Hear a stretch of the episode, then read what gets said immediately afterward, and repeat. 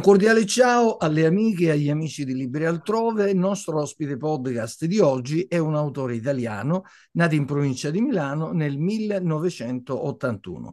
Dopo la maturità classica e la laurea in lettere, ha lavorato per anni come giornalista di cronaca e come addetto stampa. Dal 2007 insegna lettere in un liceo. Citiamo alcuni tra i suoi tanti romanzi.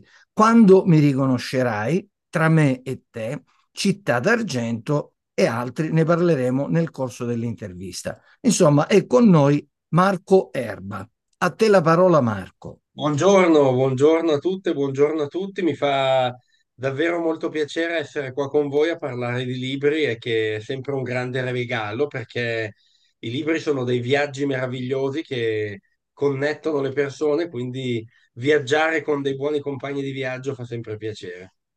Bene, allora se sei pronto cominciamo subito con la prima domanda e alcune domande sono state, diciamo, proposte da chi segue Libri Altrove perché io informo sempre i nostri amici dell'intervista che andremo a fare e se vogliono eh, proporci delle domande noi siamo disponibili a passarle ai nostri ospiti podcast. Cominciamo con la prima. Un ragazzo mi chiede, da insegnante e da autore, cosa significa per te letteratura?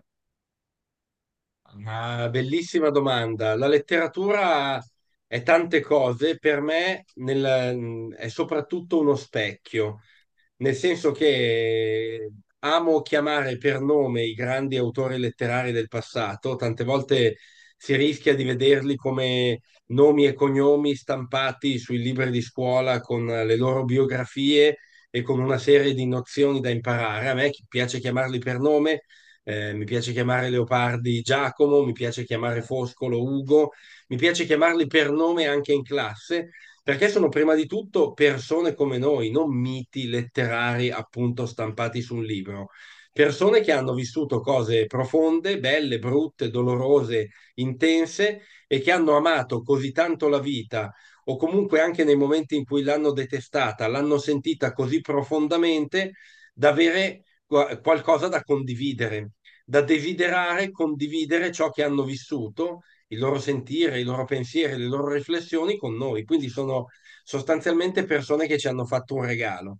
E visto che eh, i secoli passano, ma di fondo l'essere umano eh, nel, nel, suo vissuto si riconosce sempre con gli, altri, eh, con gli altri esseri umani come lui, credo davvero che questi autori possano essere per noi uno specchio, possono essere, appunto, come dicevo prima, dei compagni di viaggio, delle sorelle, dei fratelli con cui camminare.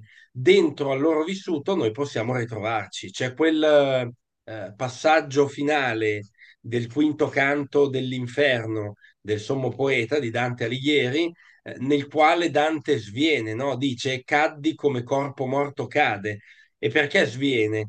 perché ascolta Francesca che racconta la storia d'amore di se stessa con Paolo.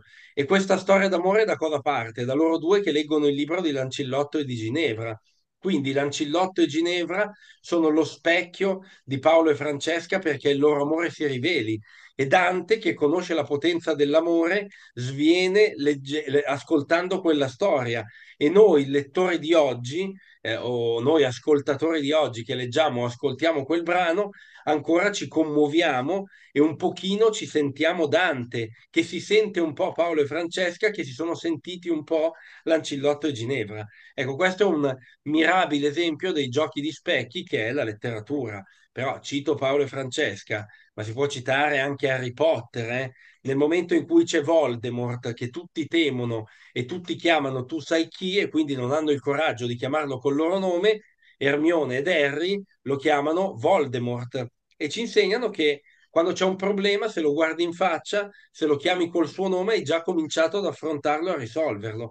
Ecco, sono solo due tra gli infiniti esempi, ma ogni libro è un grande specchio e può insegnarci un pochino eh, a vivere, a camminare, ad essere migliori. Ecco. Bene, ehm, seconda domanda. Eh, un altro ragazzo ti chiede quando decidi di diventare scrittore? Oh, eh, anche, anche questa domanda è molto accattivante. Ehm, ci sono tre persone che hanno segnato la mia vita e mi hanno spinto ad essere scrittore. La prima è mio nonno, mio nonno Doroteo, che amava tantissimo le storie e pur non avendo potuto studiare, oltre la quinta elementare, lui non è andato perché era nato nel 1924, era una persona che aveva sempre un libro in mano, leggeva di tutto, dai miei manuali di scuola, arrabbiandosi perché io studiavo per dovere e invece bisogna studiare per piacere, perché mi diceva se studi ti appassioni e capisci cosa ami e se capisci cosa ami puoi regalarlo agli altri e questa è la via dell'essere felici, regalare qualcosa di sé agli altri. Ecco, mio nonno aveva sempre un libro in mano e mi raccontava sempre tantissime storie con i suoi occhi azzurri sognanti.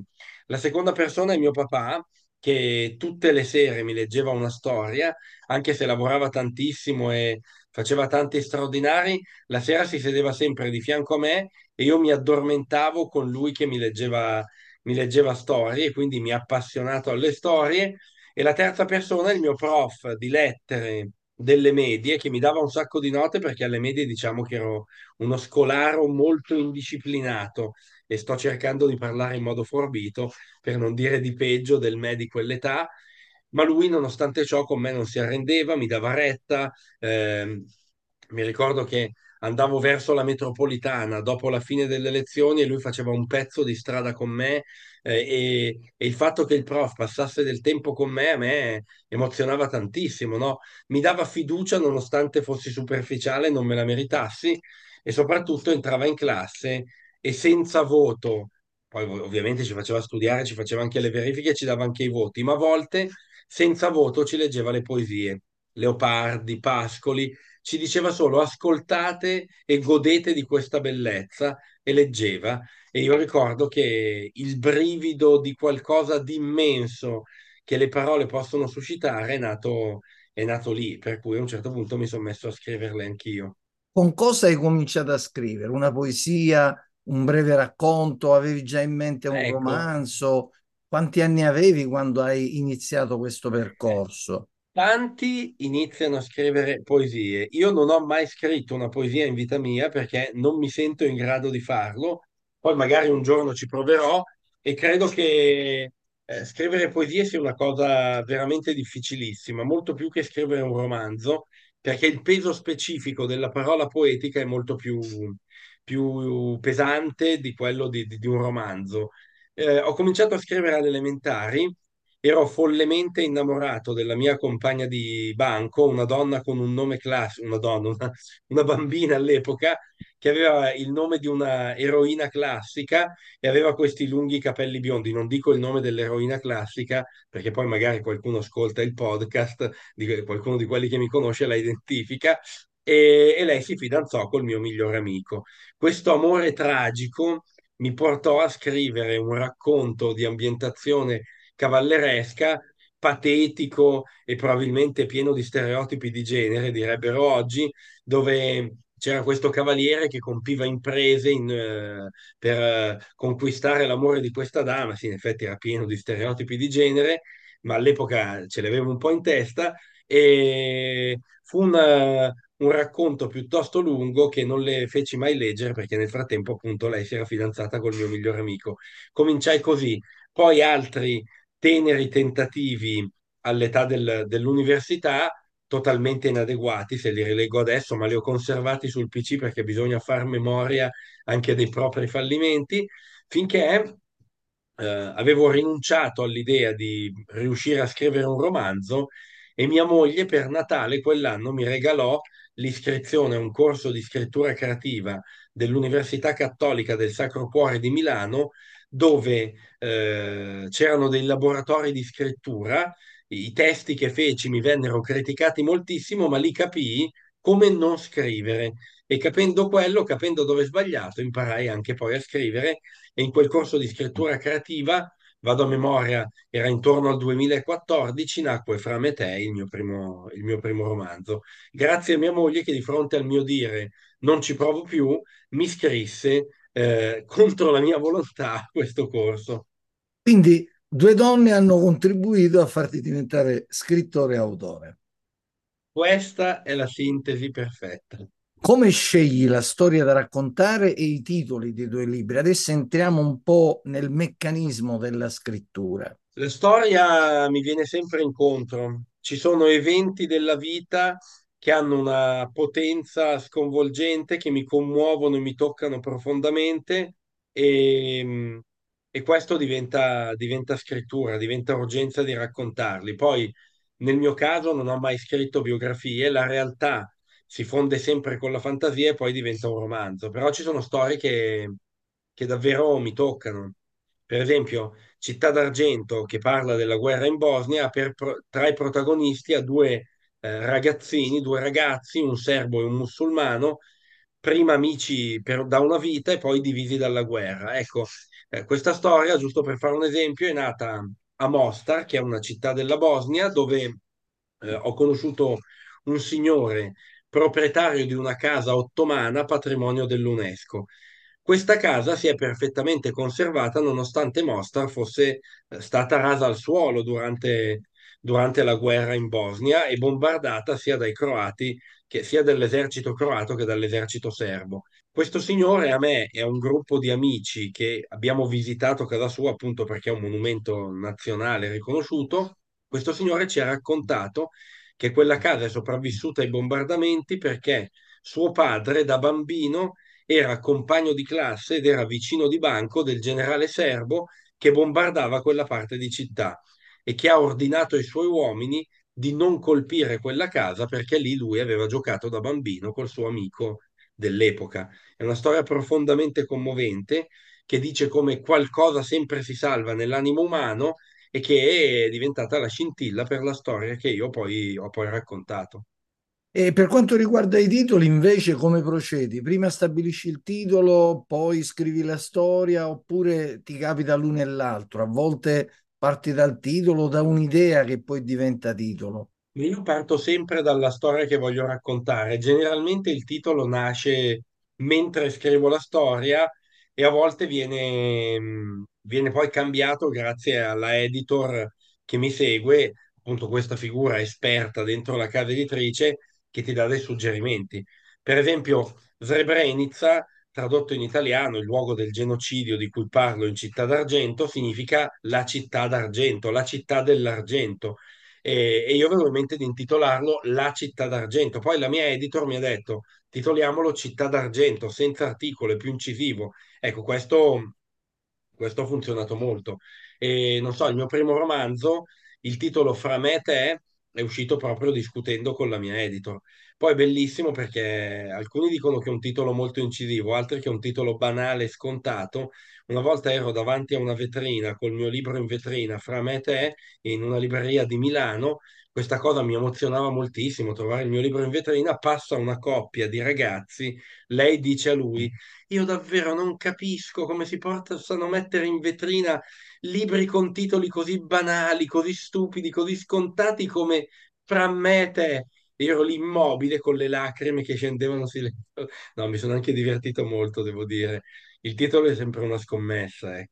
Qual è il filo conduttore tra i tuoi romanzi, Marco? Il Vai. filo conduttore è che le persone vengono prima delle categorie in cui noi tendiamo a metterle. Eh, tutti i miei libri sono certamente libri contro il pregiudizio e che sono un modo per sognare un mondo un po' più bello dove il diverso da me suscita in me non ostilità, non diffidenza, ma la curiosità di capire perché tu vivi in quel modo lì.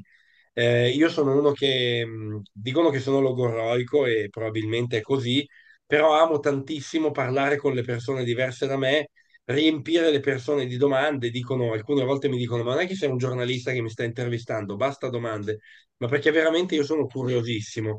Credo che questo atteggiamento qua sia una delle cose belle del mio carattere. Poi sono anche molto permaloso e per certi aspetti anche un po' ego riferito, ecco. Però se c'è una cosa che mi piace del mio carattere, altre cose non mi piacciono, è che mi piace ascoltare le storie che le persone hanno da raccontare.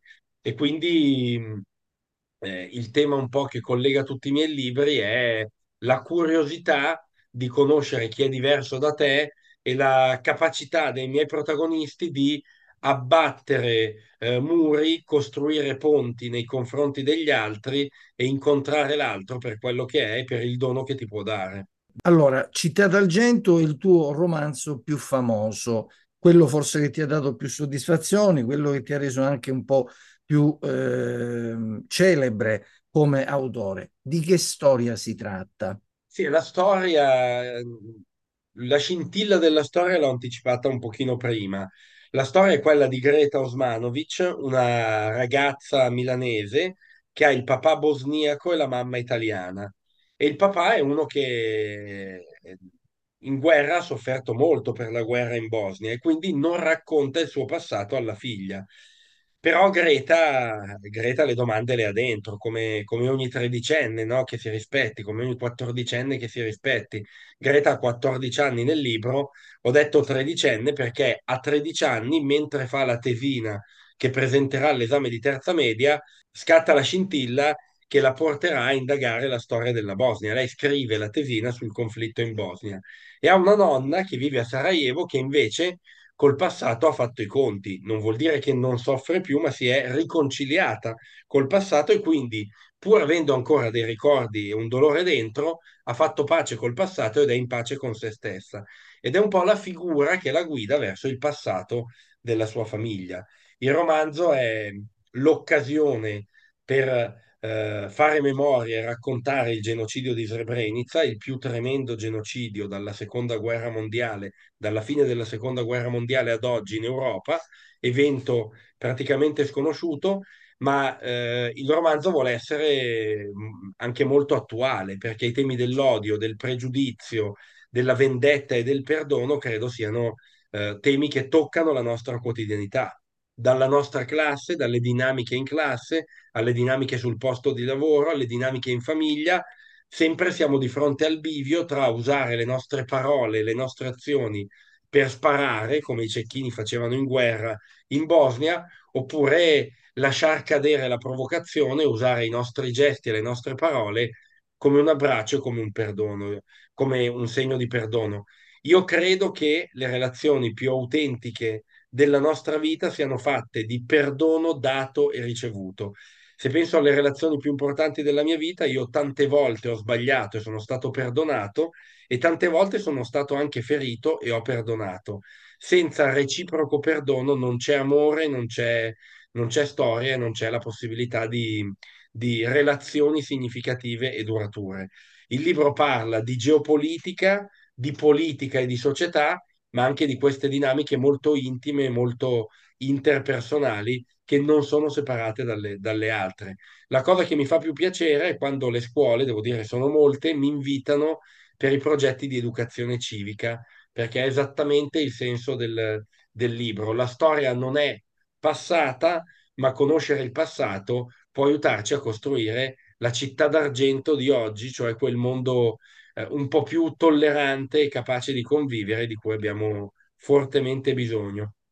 Quindi mh, caldeggiamo la lettura di questo libro mh, che non è soltanto indirizzato agli adolescenti, ai ragazzi, ma che ovviamente andrebbe letto anche da chi è più adulto, visto i temi che tu tratti. Ripetiamo, Città d'Argento, uno dei libri più intensi scritto dal nostro ospite podcast, cioè da Marco Erba. Quindi se vi capita di averlo sotto tiro, compriamolo e leggiamolo perché da quello che avete ascoltato ne vale proprio la pena. E continuiamo con la nostra intervista. Su questo, eh, scusami, prego. Ti, ti, no, ti ringrazio che hai sottolineato un aspetto. Città d'Argento parla di adolescenti e, viene letto dalle medie in su però è un romanzo crossover, quindi ci sono anche gruppi di adulti che mi invitano a parlarne.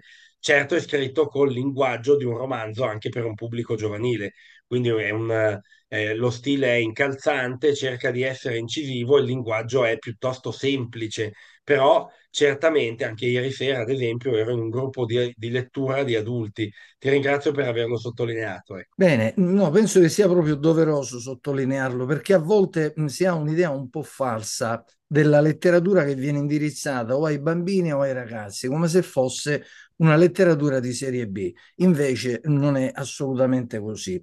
C'è una ragazza che chiede i tuoi libri dell'infanzia e dell'adolescenza. Eh, quali, eh, con quali libri sei cresciuto? Eh, eh, faccio molta fatica a dirteli tutti, quindi li- ti dico i primi che mi vengono in mente. Intanto ti dico un autore che per me è un mito assoluto eh, ed è una persona che non ho mai conosciuto. Ho conosciuto suo figlio, ci ho chiacchierato per eh, un paio d'ore una mattina, eh, ma lui non, non ho potuto mai conoscerlo, però per me è come un papà, è come un fratello, è come uno di famiglia. E questo autore si chiama Giovannino Guareschi l'inventore di Don Camillo e Peppone, se leggete i racconti di Don Camillo e Peppone, sono esponenzialmente più belli dei film. Non c'è proprio paragone. Anche i film sono gradevoli, ma i racconti hanno dentro una eh, spiritualità, una profondità umana e delle, eh, de- dei messaggi, ma anche una piacevolezza inarrivabile. Io credo che Guareschi sia uno dei più grandi autori del Novecento censurato per motivi ideologici perché era anticomunista, antifascista, monarchico impenitente, resistente nella seconda guerra mondiale. Lui è stato in campo di concentramento perché era un soldato dell'esercito italiano che si è rifiutato di aderire alla Repubblica Sociale Italiana di Mussolini e quindi è stato deportato e fa parte di quei soldati italiani eh, del Regio Esercito che fanno parte della resistenza dimenticata e che invece andrebbero, a mio avviso, commemorati anche loro il, il 25 aprile in quanto resistenti e fedeli alla nostra bandiera eh, e al nostro Stato. Ma al di là della dimensione politica, Guareschi per me è stato un grande maestro di vita. Alle medie ho letto tutto ciò che era stato pubblicato di lui e l'ho riletto anche, anche più avanti eh, per intero nella vita perché veramente gli voglio molto bene. Eh, poi ho letto, eh, ho passato le- gli ultimi anni delle elementari e le medie, mi ricordo a leggere giorno e notte, mi ricordo nelle estati io e mia mamma andavamo in cantina che era più fresco quando faceva super caldo qua in Pianura Padana, io abito in provincia di Milano e ho passato estati sulla brandina a mangiare ghiaccioli a leggere di tutto, da Dumas, i Tre Moschettieri, ai grandi classici eh, della della letteratura per ragazzi ma non solo, a Pippi Calzelunghe, ai Promessi Sposi che ho divorato in terza media perché il nostro prof di lettere e anche un amico prete, devo dire, mi avevano spinto a leggere della notte dell'innominato e mi ha conquistato così tanto che li ho letti per intero. Quindi sono tantissimi i racconti che mi hanno accompagnato, oltre a quelli che mi leggeva mio padre e su tutti eh, Pinocchio di, di Carlo Collodi, uno dei miei libri preferiti di sempre, che ho riletto più volte e che mio padre mi leggeva da bambino. Però davvero ho letto ogni cosa, non- dai contemporanei ai classici.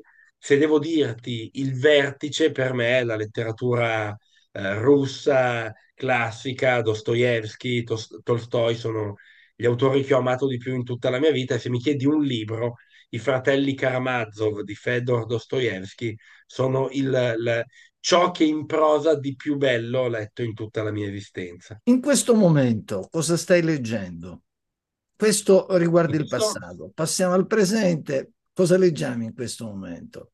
Leggi in un libro per volta, leggi più libri No, leggo contemporaneamente? sempre un libro per volta. Purtroppo durante il periodo non estivo leggo molto meno di quello che vorrei, ho dei buchi clamorosi sia sui classici che sui contemporanei. Adesso sto per finire di leggere eh, Capolinea Malausen, che è l'ultimo romanzo di Pennac della saga dei Malausen. Pennac, collega scrittore parigino, molto più noto e molto più geniale di me, anche lui un genio, e questa eh, non so se conoscete la, la saga dei Malausen, dal Paradiso degli Orchi in poi, eh, un autore grottesco, umoristico, graffiante, politico, eh, giallista, tutto insieme. Credo davvero che la la saga dei Malausen siano tra le cose più belle scritte negli ultimi 50 anni e appena uscito appunto Capolina Malausen l'ho l'ho recuperato e, e lo sto, fi- sto finendo di leggerlo perché Pennac è uno- un altro a proposito di autori dei miei, miti e dei miei inarrivabili modelli. Pennac, giusto per fare una parentesi personale, era tra gli autori che io consigliavo ai miei alunni tra primo e secondo anno di liceo e ha incontrato sempre il grande favore dei ragazzi, sono la Fata Carabina per esempio, e sono romanzi veramente Bellissimo. straordinari. Andiamo eh, oltre, eh, ci avviamo un attimo alla conclusione. Il tuo prossimo libro è già in lavorazione, ci vuoi anticipare qualcosa? Ci sto lavorando da tanto tempo, direi anni, l'ho riscritto più volte perché scrivere un libro è sempre soprattutto riscriverlo e visto che ci ho lavorato così tanto, ti chiedo scusa, ma per scaramanzia non vi anticipo niente perché finché non ho firmato il contratto con la casa editrice, non ho la certezza di pubblicarlo, non voglio dire nulla, ecco. Va bene, Eh, abbiamo chiedo perso, perdono a tutti gli ascoltatori. abbiamo perso l'occasione per uno scoop. Io ci ho tentato, però è andata a vuoto. Invece, ai giovani che vogliono intraprendere la tua professione, c'è un consiglio che secondo te è il consiglio dei consigli, il più importante. Trovate persone che vi vogliono così bene da criticarvi apertamente in modo molto diretto e anche duro. Si cresce nella vita se trovi chi ti critica e non i leccapiedi che vogliono solo farti piacere e tirarti dalla loro parte. Questo vale in ogni ambito professionale della vita, in ogni ambito umano. Il tuo amico e chi ti vuole bene ti critica. Io eh, ho avuto tante persone che hanno criticato i miei libri non per distruggermi, ma per aiutarmi a migliorarli. Penso alla mia agente letteraria, Erika, alla mia editor Stefania, ma anche altre editor con cui ho lavorato. Dico Stefania perché è la editor di Città d'Argento. Il risultato finale è sempre che il libro è migliorato. Quindi questo, non abbiate paura delle critiche fatte da chi vi vuole bene, ma spietate. Ulisse e Pinocchio, siamo giusto alle ultime battute. Marco, chi sceglieresti tra questi due immensi personaggi letterari e perché? E qual è la domanda? Questa è la domanda che mi mette più in crisi di tutte.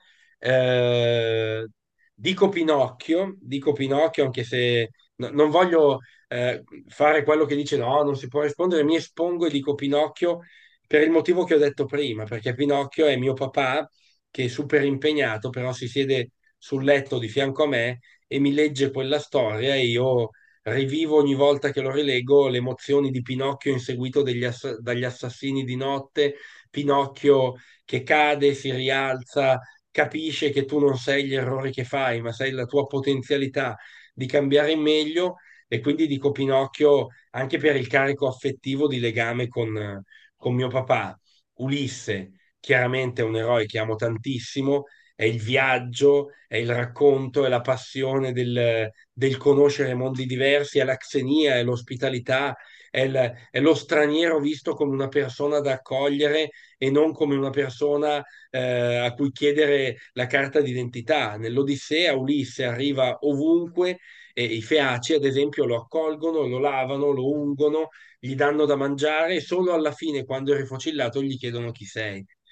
Credo che questa immagine abbia una potenza politica eh, universale incredibile. Quindi l'Odissea è chiaramente un libro immenso. Eh, se posso aggiungere un altro nome, Enea. Enea resta il mio eroe classico assolutamente preferito perché è quello che si fa carico degli altri prima che di se stesso e si fa carico del destino di un popolo prima, anche prima dei suoi effetti, dei suoi sentimenti e del suo amore.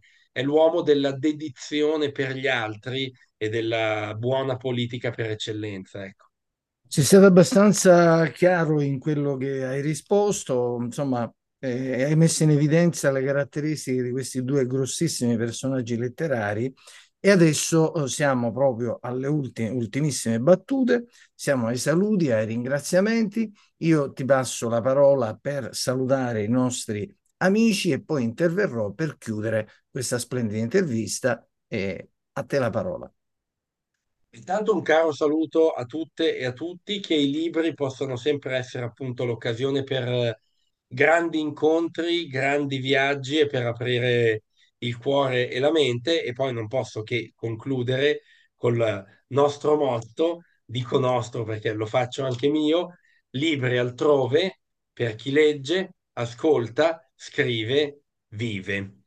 E dentro questo motto c'è davvero tutto perché la letteratura, la scrittura e la lettura sono vita allo stato puro. Grazie a tutti. Ciao. Bene, allora io chiudo l'intervista eh, inviando i saluti a chi ci ascolta, alle nostre cari amiche, ai nostri cari amici di Libri Altrove. Ricordo che su www.librialtrove.com troverete tantissimi argomenti che noi trattiamo, sicuramente avrete l'opportunità di trovare quello che a voi sta più a cuore. Questa intervista la troveremo al solito su Spotify in podcast. Non mi resta che augurare a tutti una buona giornata. Tanti saluti da Pippo Lombardo. Ringrazio moltissimo il nostro ospite Marco Erba.